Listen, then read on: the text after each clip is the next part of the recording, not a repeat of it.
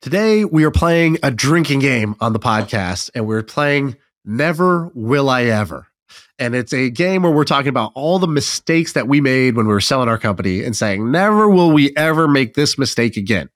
And if you ever want to sell a company or you've sold a company, if you sold a company, you're going to be able to relate to some of these mistakes, I'm sure. If you want to someday sell your company, it's good to listen to so that you don't have to pay the same price that we did and make these mistakes. So go ahead, grab a drink. We're playing Never Will I Ever. And start sipping on that drink while we tell you about HubSpot, our partner for this episode.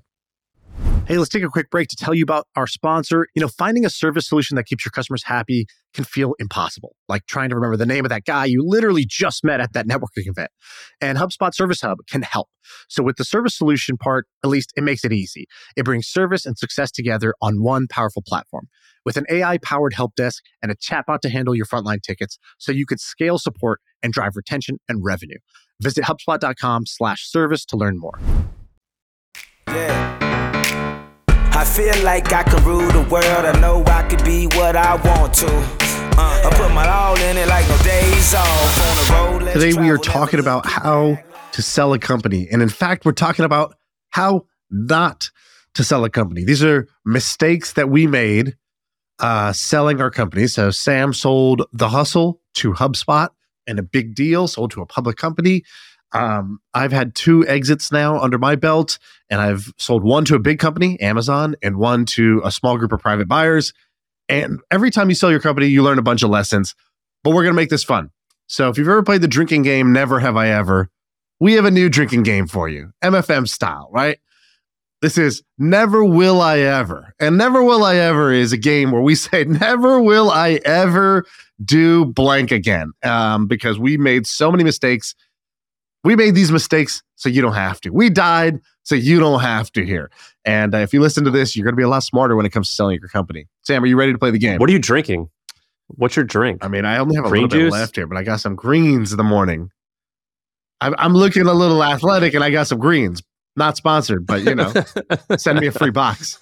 Yeah, that'll save you $80 a month, dude. I have a ton of it. I drink it once in a while. It's really hard to stomach for me. You could just drink that plain. I love it plain, and I love that it doesn't taste that great because to me, I don't want my healthy shit tasting good, right?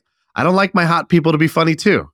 I don't like when things that are not supposed to go together. All right, like that guy Matt Rife, that comedian. Nah. Too good looking. I'm not watching that special. Number 1 on Netflix. Yeah, no, thank you. All. Well, you're pretty funny. What does that make you? Pretty ugly. As the world should be. All right. How do we want to go about this? We have a bunch of points here. Which one? Let's start with the most straightforward thing. Okay. So never will I ever. We both have this one. Ignore QSBS. I'll drink to that. Yes. Now explain when you say ignore QSBS. So, what happened here? QSBS, for those who don't know, I didn't know about it until like a year before I sold. My friend Jack Smith told me about it. QSBS, I'm going to try and state the law here, but it says, so it stands for Qualified Small Business Stock. QSBS protects up to 10x of your investment from long-term capital gains taxes of $10 million or 10x your initial investment. What that means, and a lot of people only pay attention to the $10 million thing. So with QSBS, how long do you have to hold it? Your stock? 5 years. 5 years? Yes. So you hold a small business stock, so a privately held company that's a C Corp, and you have to hold it for 10 or 5 years, and it has to be valued originally, or the assets of the company, which is the value, has to be $50 million or less. You hold it for 5 years, and you can save $10 million in capital gains tax. The first $10 million when you sell. So like, let's say you sell for 10, all 10 would be tax-free at a federal level. And many states also honor QSBS, not California, but many states also do. So you could walk away paying $0 in taxes if you sold for $10 million, which is remarkable. Or, now here's the or part that a lot of people forget. Or you can save up to 10 times your investment, whichever is greater, the 10 times or the 10 million. Now, what that means is, let's say that theoretically you start as an LLC, or you don't have your company isn't valued, but let's say you start as an LLC and you convert to a C Corp And when you convert, you value your company, and it usually has to be done by a third party, so it has to be reasonable. You value your company. Let's say you're doing 15 million in revenue. Let's say you're doing 20 million in revenue, and you say, "Great, I think we're a $40 million company." You get a third party that does it, so you can save 10 times $40 million in taxes. $400 million. That's a $400 million tax shield right there. Yes. And I know friends that are doing this. Now, this law, a lot of people don't know about it. It's maybe, besides some real estate laws, for tax savings in real estate, it's probably the greatest thing there is. It's better. Better. You think it's better? It's better than real estate because in real estate, you have, let's say, depreciation or the 1031 exchange. These are great, but they're deferrals. Whereas this is not a deferral. This is simply, you just have a exclusion on 100% of your gains up to some number. So it is way better than a deferral. It's way better than real estate. I was talking to a real estate guy yesterday and I said, I have the greatest tax thing that no real estate guy has. He goes, "What are you talking about? Real estate's the most tax advantage." I said, "Yes, but you don't have QSBS because real estate is not eligible for QSBS. There's only certain types of businesses can do it." But like Sam's saying, you could stack it. So for example, what some people do, they have QSBS for themselves, but it's per tax return. So you could do it for yourself. You can create trusts for your kids and give each of them equity.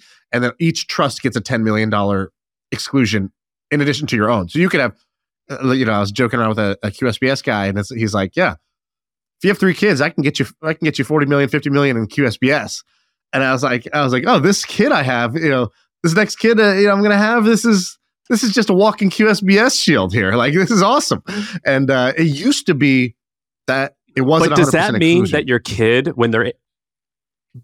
your kids at the age of 18 have say and control over your business? When they're 18, I mean, exited by then, right? Like, but they're gonna have, but maybe not. But they're gonna have just a small equity stake. They're not gonna get the majority, right? Like, you're just giving them enough so that they have a shield. They have they have less tax. And while they're minors, you control the estate. You can always, sure. I don't know. I don't think what a lot of people having is like little kids that 18 years later are like succession hostile taking over like the company as they band together. I don't think that's the thing to worry about. And we'll wrap this one up by there's a big asterisk here, which is this. I don't like calling it a loophole because first of all, I hate that word loophole because loopholes are good. Loopholes are legal. Like, when someone says a loophole, I'm like, oh, okay, but you're trying to spin this negative, but like, you're just following the law. Try tying a shoe without a loophole, huh? Yeah, it's essential. Or when people say shortcuts, they're like, that's a shortcut. I'm like, well, I love shortcuts. If I can arrive at the same destination just as safe and faster than a long cut, I'm taking the shortcut. Right. But so this loophole, there's an asterisk here because I think 2 years ago, it was up to vote if they were going to axe it. And the idea was they might make it only 50%, or so they might reduce it by half. I don't know if this is going to be in play for how much longer. This is not like real estate where it's going to last forever. Right. Yeah, it's been out for a while, and it's amazing, especially in the tech industry. All right, so my turn. Never will I ever just shut down a company without trying to sell. So we'll drink. Yeah, have a drink for that. Before my first exit, I had built many companies, many products before that, and they all had reached some version of an outcome. Some really had no momentum. Some had some momentum, but not breakout, and it was either wasn't worth our time or it wasn't able to get funding or whatever. I specifically remember one app that we made that was, if you remember Bitmoji, we had basically made an app that was like way better than Bitmoji. It just and Bitmoji was giving you a personal avatar. A little character for yourself that would be in these, and then it would give you these stickers that were in funny positions or phrases. We had made an app that was even better. Making the world a better place, one emoji at a time. Exactly. Emojis are one of the greatest products ever, right? Self-expression there. We had made an app that created a character of you. And then you could type any word. You could just type hashtag whatever, boogie down, and it would make your character boogie down.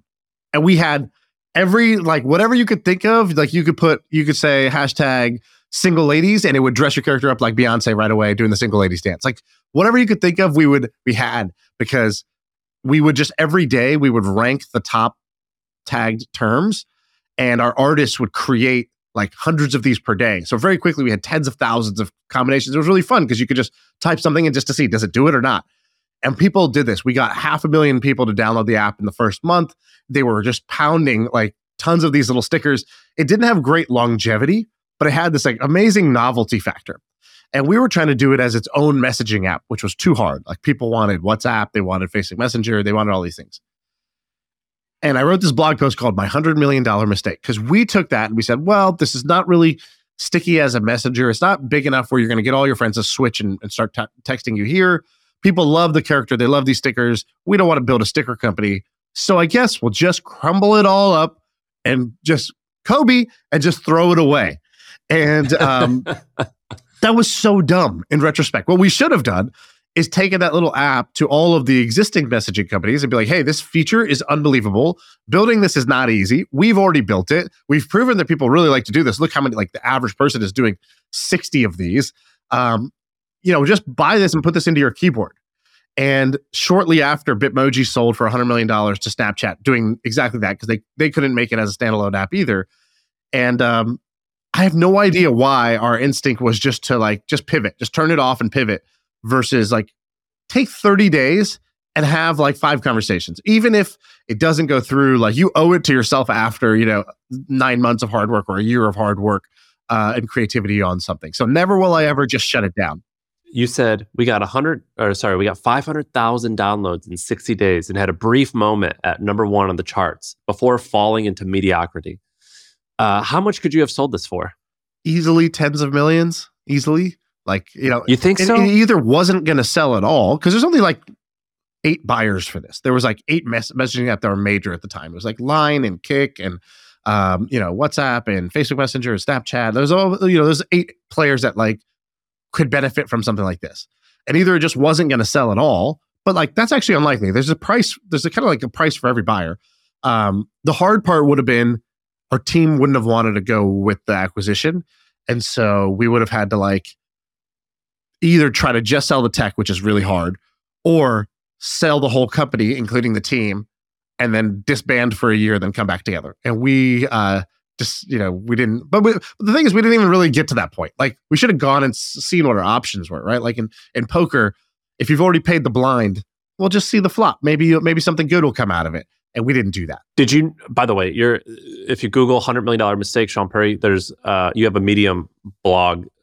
You've got a lot of good posts here. So if you're listening, go check it out. Did you not, and this might bring me to my point, did you not sell because your main investor didn't give a shit? No, it literally just didn't come up. It's not like we had a conversation and one side said yes, and one side said no, and we debated it, and then one side said no, I have the voting control. Hell no, we didn't even think about it. We just moved on. We literally had lunch, and then we just moved on. Like it was just like it's the worst types of mistakes. The worst types of mistakes are the ones where you didn't even really explore the possibilities. You didn't even ask yourself, what could I do here? You just sort of quickly glossed over it. Didn't even give it the thought to make a decision. It was a non-decision decision. That's like your 3rd or 4th or 5th multi tens of millions of dollars mistake. The first one being not joining Stripe as employee 30 or 50 or something like that, and not selling this app. And I think you might have a few. Dude, more. I'm Shooter McGavin in Happy Gilmore when he says, "I eat pieces of shit like you for breakfast," and then Happy Gilmore goes, "You eat pieces of shit for breakfast?" That's me. I've made mistakes more expensive than your net worth. It's like, you've made mistakes like this, and it's like, yeah, multiple. All right, here, I've got one. Never will I ever act desperate. You have on here, you will only have one option. That is the way that not act desperate. That is one way. But when I was building my company, I wanted an exit so badly. Like, give me an analogy, on the spot analogy. You wanted an exit as bad as? Like when I was 12 years old and like a cute girl, like, you know, like complimented my braces. It's like, I want to close this so badly. I'm emotionally invested. If you don't like me, no one will like me, and I'm a piece of shit. I was so desperate. I had all of my personal net worth, my emotional net worth tied into this exit, and I acted like a little bitch. And one of the ways not to do this is to have multiple options. That's the easiest, most tactical one, is to have lots of options. The second one is you just don't, you basically have to act like a hot girl. You're like, look, I don't care. Right. Like, I'm going to be fine regardless. And I remember there was one point, do you track your finances somewhere? Mm-hmm. I have like a spreadsheet. And I remember one day I just added like 10 million, like you have like an other account. So you can link all your accounts. And I just had other, and I just manually typed in $10 million. And I would stare at that for like 6 months, and it actually helped me believe that I already had it. And so I was a little bit less desperate. But I remember being desperate. And when you are desperate, you have zero power. And when you have zero power, that is the worst part to be in when you negotiate. And the best part when you can negotiate is to walk away. Or to be able to walk away. And to be able to walk away, you typically just don't give a shit. So you're just like passionate about whatever you're doing and you don't need the money, or you have other options. And I remember being desperate, and that just like to that 12-year-old girl who was into me, Erin, like they could sense it. They could smell the hormones on you. Like any hot girl could tell when you're being desperate. They could tell what a confident man is like. And I was not a confident man. Can you put your retainer back in? It's please? The same thing, right? Yeah.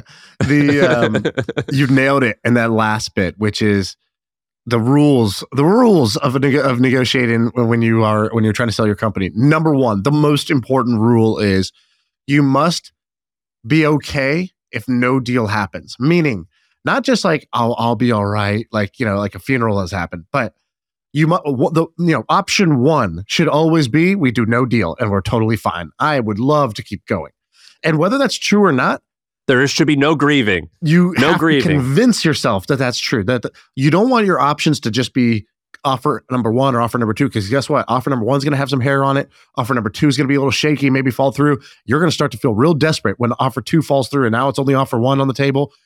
You always need the one option on the table that you can control, which is I will keep running my company. It will grow and just be bigger and better if I keep going.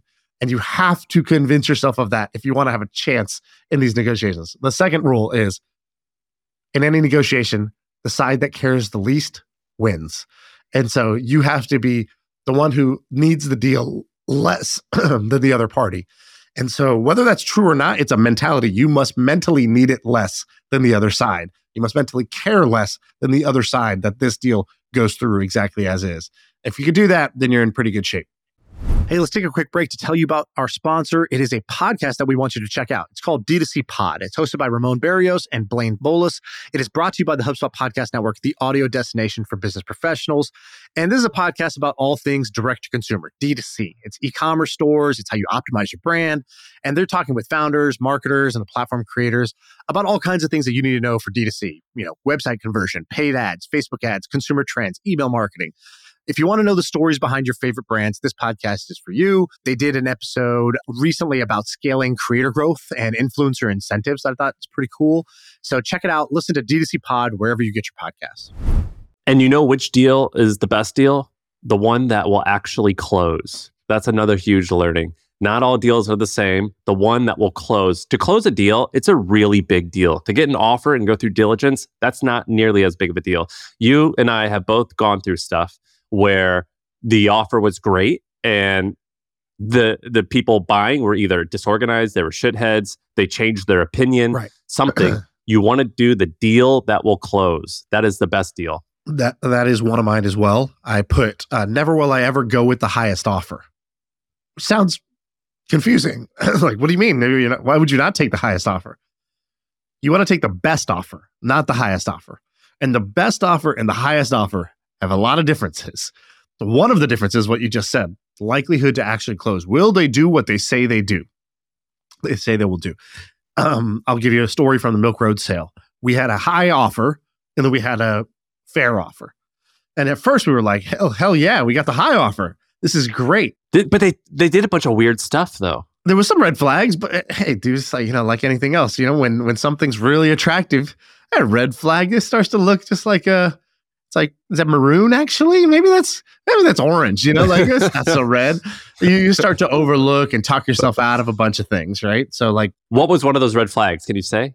They had a lawyer that would jump on the call that refused to ever turn his camera on, had no LinkedIn, sent us a document that was like the term sheet that was like, our lawyer was like, there's no way a lawyer wrote this. And we were like, okay, it's probably not good that their lawyer's not a lawyer, but we don't understand also why they would not have a lawyer. It's like, it's this guy's friend. He says he's a lawyer. It's like so strange. It's like, you know, they're not like scammers, but it's just like, can you just turn your camera on? And, you know, like, it was weird. It was just like a little bit weird. That was like one. But I think they sent you money. Didn't they?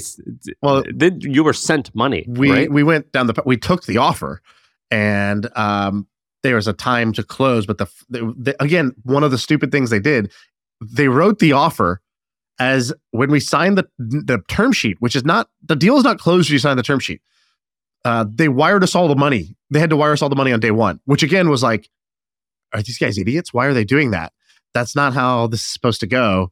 But we were like, well, I guess we're getting money. So like, what do you know? And it was during that kind of closing period that we started to get a little sketched out and said, look, I don't think this is the right deal for us. Maybe we should just go back to options one. We'll just keep running our company. We don't have to do this deal. So we wired back millions of dollars voluntarily because we had made the mistake of going with the highest offer first. And the best offer is a combination of it's likely to close. I'll tell you a funny story about that.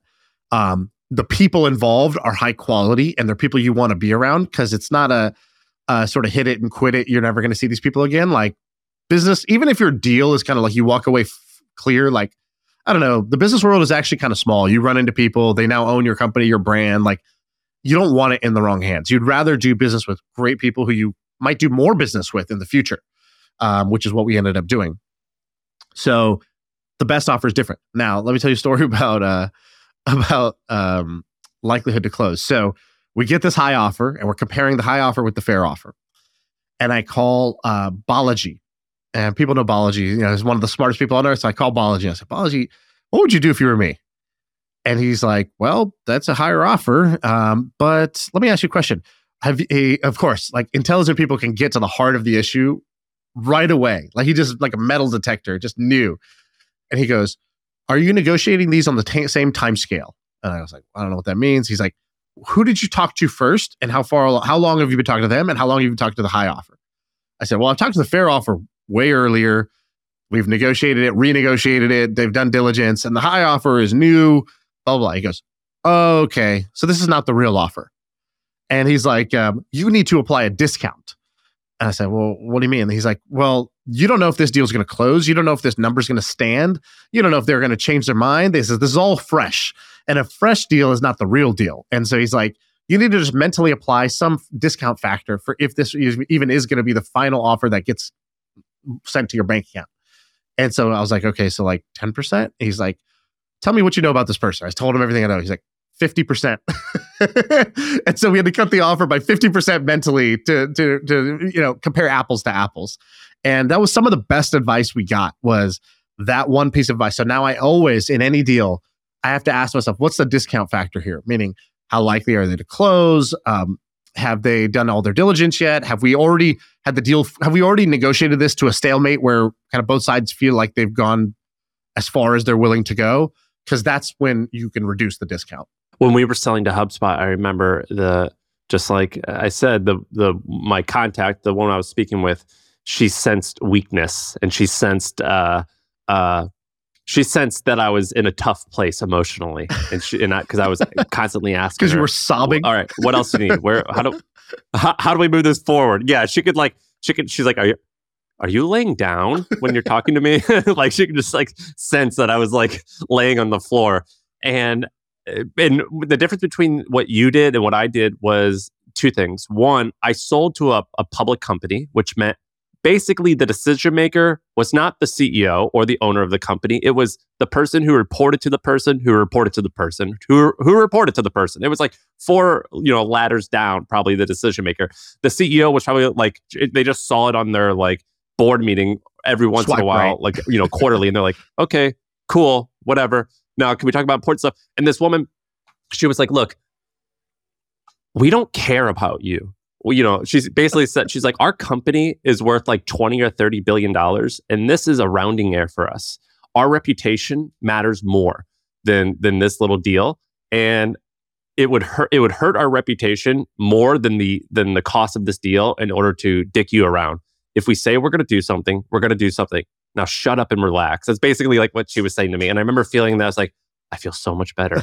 And so I think there's a difference between selling to like selling a small business to a sole proprietor or to a PE company or to a really large strategic company. I think the way that you deal with those sellers is different, or buyers is different. I'll tie that in. I haven't, never will I ever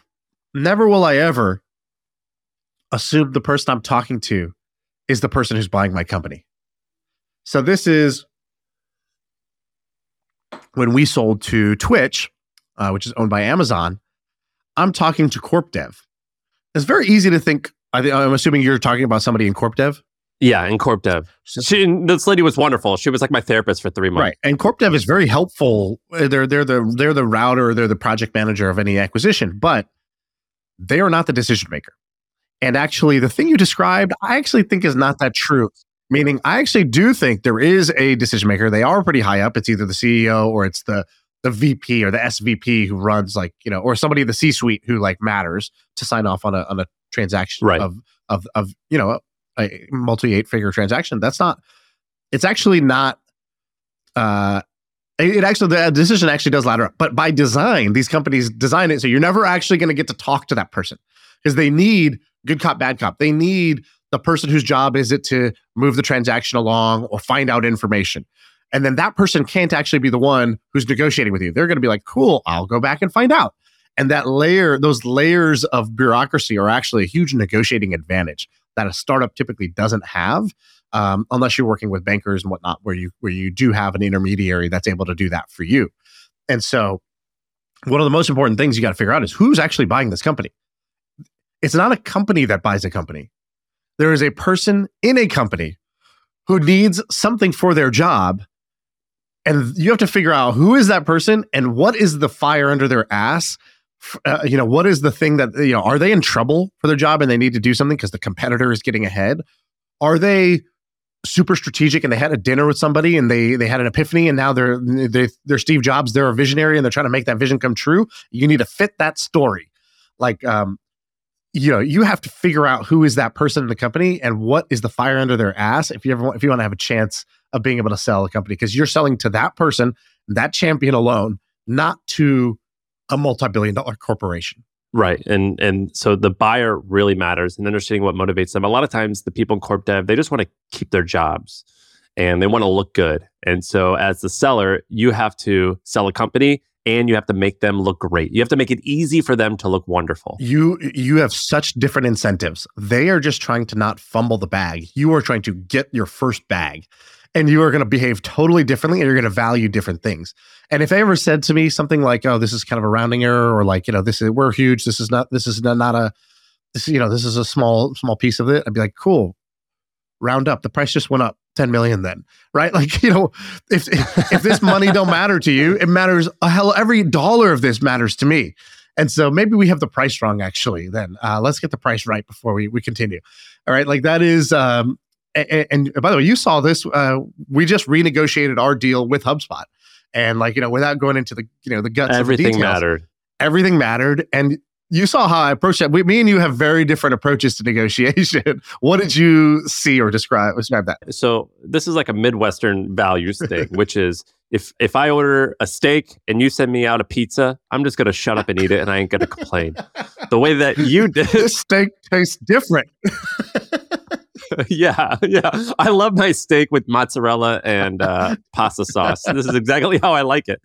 You handled it differently, and frankly, that was an example when I learned from you. I think you said something great. You said, "Whoever can be most uncomfortable will win." And you needled these fucking guys for everything. And in my head, I was like, "What? Why? Who gives a shit?" And you're like, "This word needs to be that." And I'm like, "What are you doing?" And you were like, "It all matters. It all is really important." And frankly, you got your way, at least for the big important stuff. And when you got your way, I got my way too. To get the negotiation done, both sides have to get their way, but you have to figure out what really matters to them and what really matters to us. And those two things are not going to line up. And you need, Sam Altman, he's all in the news right now, and he said something great about negotiation. He goes, "I am not interested in binary negotiations. There's nothing interesting there, where it's just a number and you want it to be lower and I want it to be higher. That's just a tug of war. That's like, you know, that's not interesting. That's not a sport. It's like slap fighting versus MMA, right? Like the slap league is literally just one guy standing there with no defense and one guy's going to slap him as hard as he can. It's kind of interesting to see, but like it doesn't have the same, it's not as satisfying to the sophisticated barbarian like us who likes, you know, UFC instead. And so the sophisticated barbarian cares about a non-zero sum negotiation. And so it's like, how do I give them what's that want? French word? Je ne sais quoi. What is that? What is that, Ari? Am I saying that right? There's an art there. And so you have to figure out what are the things they really care about that I only kind of care about. What are the things I really care about that they only kind of care about? How do we all get what we want in order for this to work?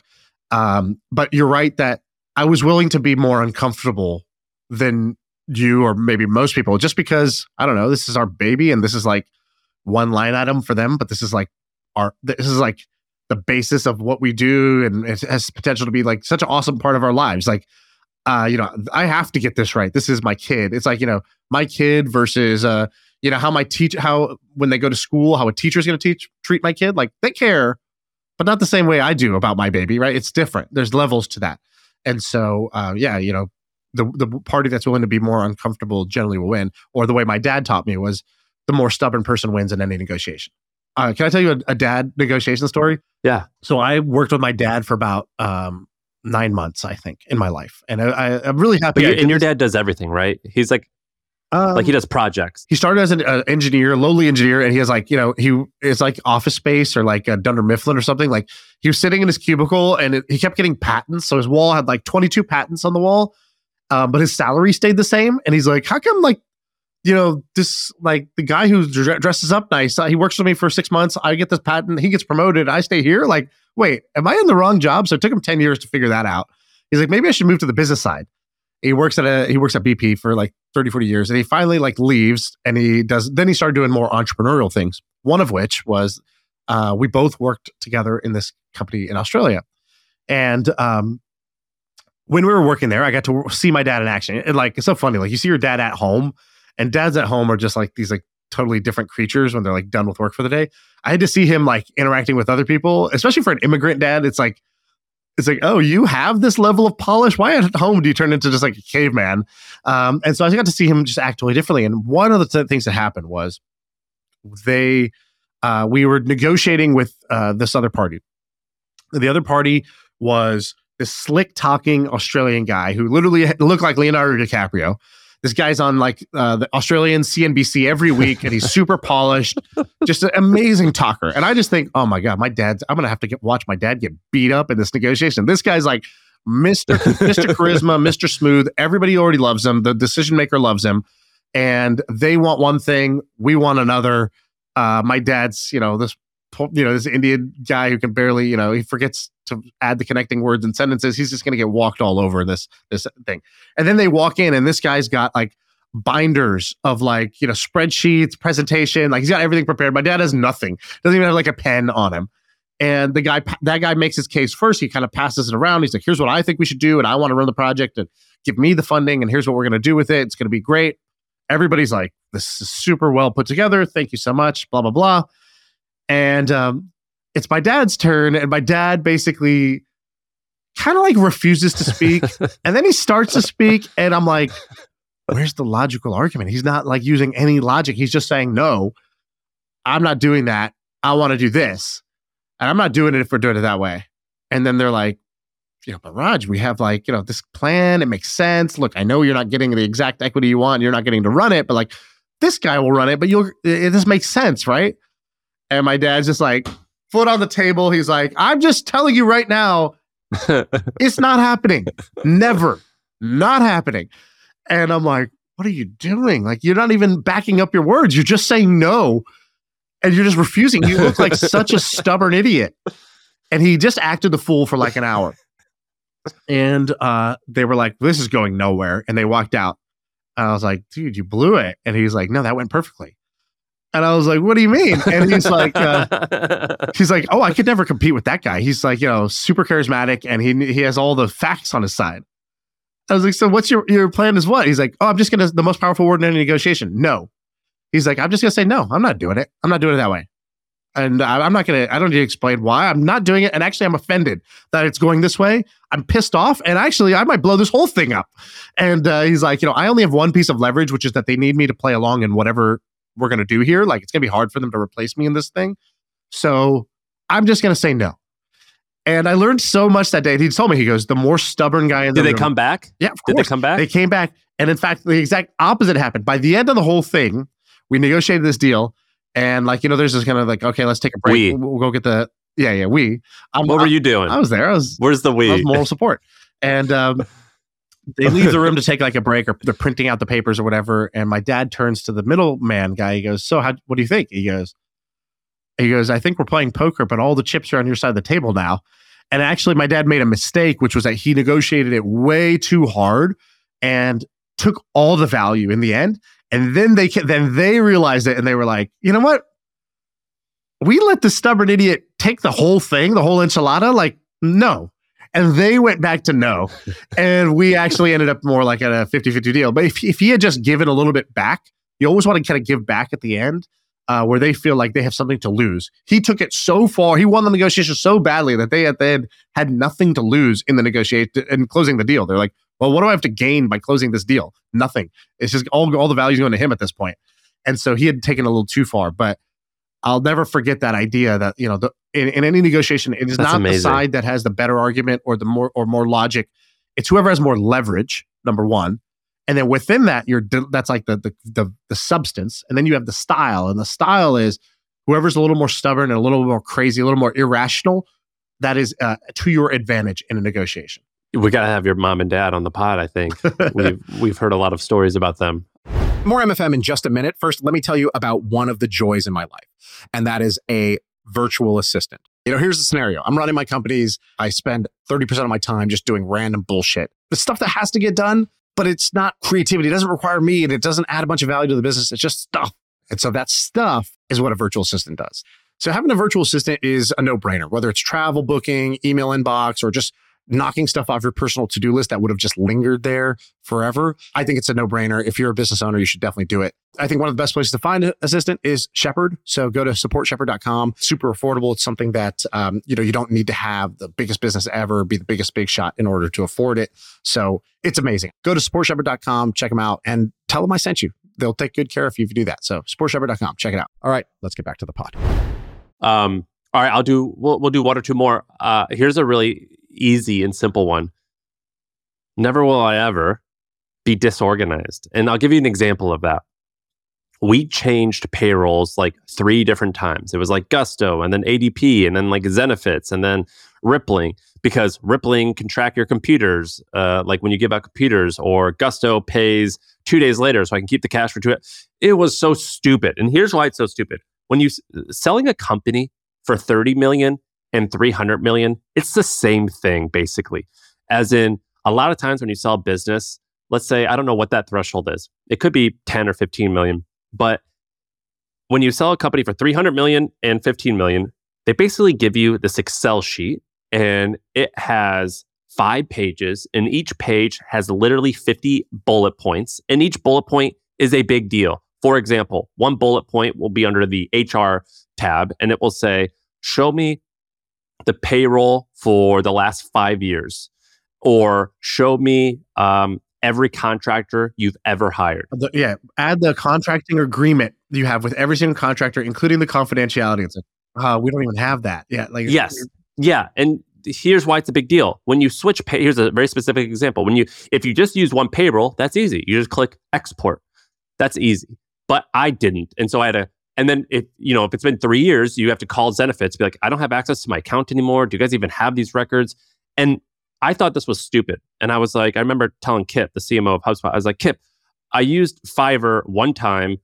I paid $150 out of my PayPal account. I even paid it personally. And I was like, why does this matter? And he's like, well, I can't hire bballer84 on Fiverr because that goes against Fiverr's terms of service. And that would be like, I have to make sure that everything was by the book because every little thing matters. And that made a lot of sense to me. But I was a fool and I was disorganized. I would use PayPal for some stuff. Every once in a while, I would just Venmo someone. I'd be like, here's $500. Thanks for the freelance. Or I wouldn't track confidentiality agreements. It was a fucking mess. I used Google Drive to store some stuff, Dropbox to store some. It was a mess. And I'm telling you, when you're selling a company for what I sold it for, I only had 40 employees, and you can't tell anyone that you're selling the company. So it was basically me and Edie, this woman who worked with me, and we went through all of these documents to find all of this shit. And it literally took 3 months to find documents. That's 3 months working every day for 12 hours a day. It is so hard to get all the documents. It is so challenging. And you don't want to give them anything that's messy. Otherwise, you'll look not buttoned up. And if you look not buttoned up, they'll say, what else are you missing? Or like, are you lying about something? Right. And you need to present things in a really nice, orderly fashion. And so start being organized from day one is really, really important. And not like being a maverick and being like, I'll just, here, I got $20. I'll pay you for this. I'll use PayPal for this. Like, it's a mess. Well, I got to drink to that because I made that same mistake. No surprise. I'm like the most disorganized guy on earth. And, I made mistakes like I thought, hey, startup, you guys got to move fast. Don't waste time incorporating and getting trademarks and doing all that. And, that could be the difference between long-term capital gains and short-term gains, or having to, explain why, the IP is over here, but it should be over here. We made a mistake of... Did you mail in your 83B? 1 year I did. And for one company, I just didn't do it. And I was like, oh, I got to go to the post office. And I just didn't do it. Now, luckily that company failed and I didn't have to pay the price of that. But the 83B election, basically, for anybody who doesn't know, is you can basically get shares in a company and you can tell the IRS, hey, tax me now this year on the gain of these shares because I'm going to exercise them now. And it's like $100. I'm going to exercise these shares now. Tax me now. So it's like the original strike price was 1 cent and then they're valued at 1.5 cents. And so you're like, tax me today on that gain so that I've exercised the shares at this price so that when I sell, I don't have to pay this huge markup on the exercise of the gain. And you only have 30 or 60 days to mail it in. And you basically literally have to write a letter. Is it 90 days? You have to write a letter and you want to postmark it. And then you want to you write in the letter, send me a receipt of this. Right. It's a really manual process. And you're like, dear IRS, please send me proof that you received this. And you have to store that in your records in case you all ever get audited. And I think now there's there's some automation around this, but yeah, I was messy about that. I had this great meeting when I wanted to sell my company. I didn't know how. And I went and I met with 5 people who had sold multiple companies. And I was like, okay, hey, I don't know what the fuck I'm doing here. Can I explain to you what I'm currently doing? And then you tell me what I'm doing, which parts, point out the dumb parts. Okay. Can you do that? Cause I was like, if I just ask you for your advice, who knows what you'll say, but if I draw you a picture of what I'm doing and you can point to the ugly part, that'll help me. And so that's what I did. I had lunch with this guy Fuad, and he's the CEO of this company called Array now. And he sold 5 companies or some shit like that. And he pointed out 2 mistakes that I was making. Number one, he goes, he's like, oh, wow, you got okay, you have an actual offer on the table? And I was like, yeah, dude, it's been so hard, such a long road. Even though it had only been 40 days, but I was like, dude, it's just been ups and downs, but finally we're here. And I was talking like I arrived at some destination. And he goes, he's looked at me, he's like, this is not over. Actually, you just reached the starting line. Now it's time to sprint. and I've repeated that advice to so many people of now it's time to sprint, because so many times this happened. Let's say you're fundraising for a company and you've spent 3 months trying to fundraise. You finally get money in the bank and you're so happy, you're so satisfied. Your whole body just wants to relax. And it's like, oh, welcome to the start of the race now. Now it's time to run. You ready to run? Yeah, and the work starts. Especially true when it comes to closing M&A. It's like when you have the offer. And what a lot of people don't realize is it takes... From getting the offer to actually getting the money, that can take 6 months. That could take exactly. For me, it took. They emailed me in September or October. I got paid in February. Yeah, exactly. 3 months, 6 months is very common. And so you, that's the time to sprint the hardest. The second thing he said was, he goes, "Show me your data room," and I was like, "Oh, we have a Google Drive, but it's kind of messy right now." And he goes, "You're selling your company. Think of it like a product on Amazon." How does Amazon sell a product? I'm like, there's a page and a one-click buy. He goes, exactly. You need to turn your entire company into a giant buy button. And I was like, what is that? He's like, you need to answer all the questions now. Get it all organized now. Put it all in place now. so that when they look at this stuff, they are ready to one-click buy. If the more questions they have to ask you, the more you have to go dig stuff up, the more half or incomplete information you have to give them, the more reasons that this deal could fall apart. Turn your company into a giant buy button. That's the other advice I'm given, which is like, what are all the ducks I can line up here so that this just becomes a easy to understand, easy to consume process for them. And like, it was the one 30-day period of my life where I became Marie Kondo. I organized the shit out of my company. I took everything. I was like, look, this thing needs to be bulletproof. And I'm so glad that I did, because it was extremely necessary. Do you want to do one last one? Yeah. Oh, by the way, I have one. Never will I ever run my company like a personal piggy bank. So I made this mistake before, and I have a story of a friend of ours who made this mistake before. So what a lot of people do when they run their company is you start to make some money, and then you're like, oh, I have to pay taxes. And then they're like, fuck, taxes suck. And you're like, what can I do to like reduce my... spend it all. I think smart people have like tax stuff they do. So what am I do? Let me start doing some tax stuff. I was like, okay, what's the tax stuff? And they're like, oh, let me... we talked to a guy recently that was like, oh, I created my own captive insurance program, and then I bought this property that we're using as like a office. And I'm like, I mean, what are you doing? You're just trying to save like $200,000 of taxes, and what you're doing is actually you're ruining your books. So like, when I looked at his business, the business looked like it had no profit, and he's like, so happy that he's has this like shitty net profit margin, because in that year it saved him on taxes. But the reality is, if you're building a company that you want to sell, you need to take some short-term pain of having clean, simple books that you pay, legit taxes on, in order for you to have a big exit at the end, because they're going to see a track record of multiple years of solid profits that you're going to sell in the end, right? Like, that is just generally better. There's of course exceptions to both cases, but like generally that is a better approach. And if you don't want to sell, there is like a bullshit category on QuickBooks that you can put stuff into, but that is not ideal if you're trying to sell.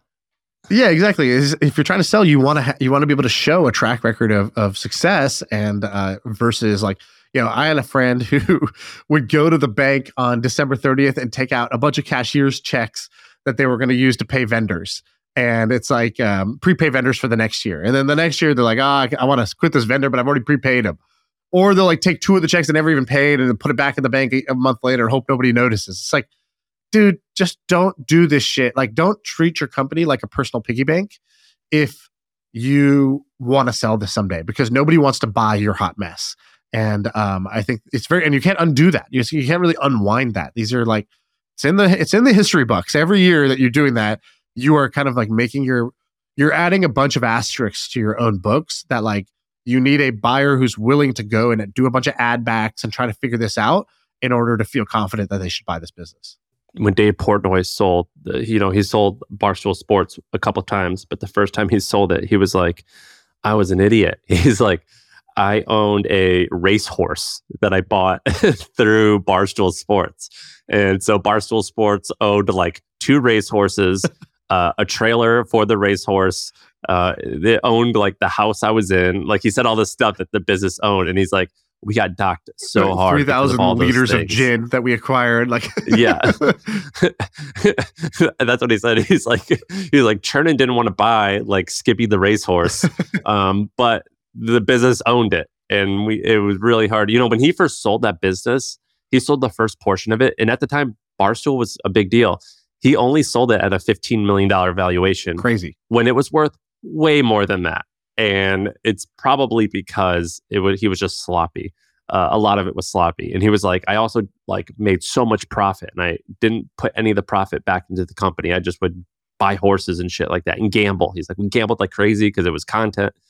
Is that it? I got one more. Never will I ever just stay at home when there's a deal to be closed. So this is the rule of just get on a plane. Go meet people in person. Don't do Zoom calls. Or if you're doing Zoom calls, add in the in-person afterwards. The in-person meetings are so important. I'll tell one story, which was just a deal we closed recently. One deal that we didn't close that I got on a plane for, and like for me, the running joke on the spot is I don't leave my house. And that's true. I really don't leave my house. I don't like to do that. I got little kids, and I don't know. It's for our family life. It's very disruptive to travel if I leave the house for like 5 days or whatever. But I did for this one deal. The deal didn't go through, but I could sleep easy at night because I'm like, I did everything. Like I made multiple offers on this deal. I got on the plane. I met them in person. Like, you know, we did everything that we could do. We did what was in our control. With a deal that we just recently did, the other party was like, cool. Like after the initial conversation of interest, they were like, cool. We'd love to just next chat. We'd love to do it in person. I'm happy to fly out to you wherever you are. Let me know which day works. I'll fly in same day, fly out same day. It'll be easy.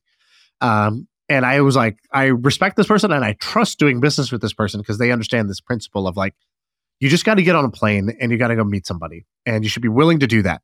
When we sold the Milk Road, I had a similar situation where we, remember I told you about the high offer and the fair offer. We had said no to the fair offer, took the high offer, then regretted it. So we went back to the fair offer months later and we were like, I was like, you know what? I want to see what those guys are up to and see if there's a deal to be done here. And I kind of called or emailed. It was sort of like, we just had like a quick, I texted, I think. And it was like, really wasn't an opening. But I was like, hey, I'm going to be in the city tomorrow, for my niece's soccer game. So I was like, I'll go see my niece's soccer game, but I'm really doing this to meet you. But I made it sound to him like I was going to the soccer game. And I was like, we'd love to catch up. And he's like, yeah, great. Let's do it. And so we drive into the city. Car breaks down on Van Ness. And my car literally just shuts off in the middle of the road. Your car breaks down? My car literally shuts off. I don't know what happened. The car stopped driving. And I and the momentum to let me just get it to the side of the road. But I'm there with my... Don't you have like a brand new Escalade? This is the BMW before that. So... I'm with my wife. My two kids are in the back in the car seats. Car's broken down. I got this meeting in 10 minutes, and I'm like, shit. I guess I got to cancel this meeting. Whatever. Who knows if this meeting anything would have even come of it anyways? But like, whatever. We'll wait for AAA. And my wife's like, no, you got to go. You've been telling me all morning how this is an important meeting. Like, you think that you have a feeling that you could be able to get this deal back on. Like, go.